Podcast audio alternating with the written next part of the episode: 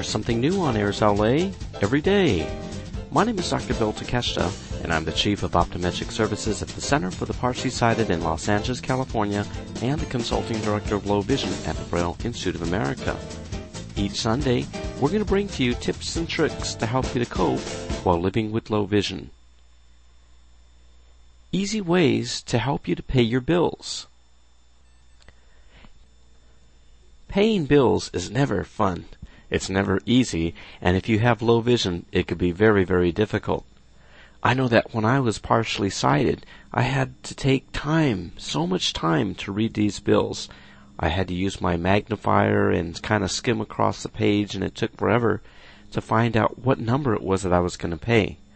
Well, I later found that there's many different ways to help you to pay some of your bills, and this is something that you could do on a regular basis. First of all, you might benefit from using a video magnifier. Video magnifiers are really incredible instruments. I think that they're probably the most valuable type of low vision aid available. A video magnifier, also known as a closed-circuit television, consists of a large computer screen. The screen ranges in size from seventeen inches to twenty-two inches, and underneath there, there's a very small camera, similar to a video camera, but you really can't see it because it's so small. You take your mail, or your document, or your letter, or the bill, and you place it right on top of a tray. This tray is positioned right underneath the camera, and then your bill would then be displayed on the computer screen in large print. You could change the magnification from any place to three times all the way up to ninety-five times, depending on which model it is that you have. What's also great is that you could change the color of the background and the text. For many people who have macular degeneration or diabetic retinopathy, reading things with a black background and white letters makes it much easier to read. Some of the machines will even have a line marker so that you can have a white line across, so if you're looking at each line item, you can identify it very, very carefully and accurately. So this is one way that you could read your bills yourself by using your vision. However, if you don't have that level of vision, there's also the option of using scanning systems. Scanning systems are devices that are similar to a box that has a camera on the top. You could simply place the letter or the mail on top of this box, and the camera, which stands about twelve to fourteen inches above the box, will take a picture of it, and it will begin to read it to you aloud. This is something that makes it very, very easy, and they're very, very quick. So these are a couple of options that make it very, very high-tech. If your vision is a bit stronger, you might benefit from using low-vision glasses and low-vision magnifiers.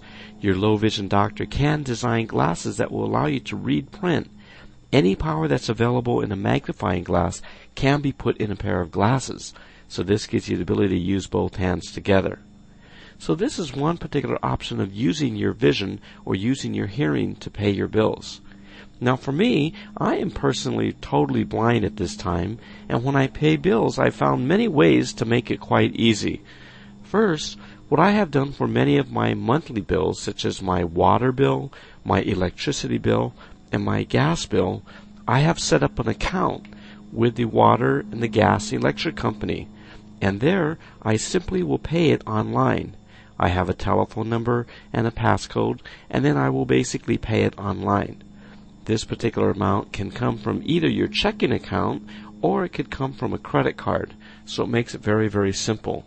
So over the months, I know exactly what's the average amount of my gas bill, so I will pay twenty-two dollars every month. That will come out automatically.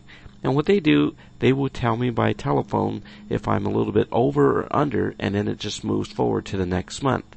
The same thing holds true with my water and power bill. Now for me, what I have done is I have set all of these particular automatic debits to go to my credit card. And this credit card is a credit card that I hold with Chase Bank. There, I spoke to my bank manager and told him the situation of what I was trying to do. And I told him I'm trying to get away with not having to write checks. I'm trying to make certain that I don't forget to pay a bill. So we basically organize it so that the amount that I am debiting on the credit card then automatically then comes from my checking account. So it makes it very easy because then I can use my telephone or the internet and I could then pay my credit card. So overall, A very easy way to pay all of your bills is to find those particular bills that you have every month, whether it's going to be your mortgage, insurance, health insurance, water, power, gas, and you could call these companies and have them do a automatic type of banking. With this automatic type of banking, it will then automatically be taken either from your checking account or it could come from your credit card.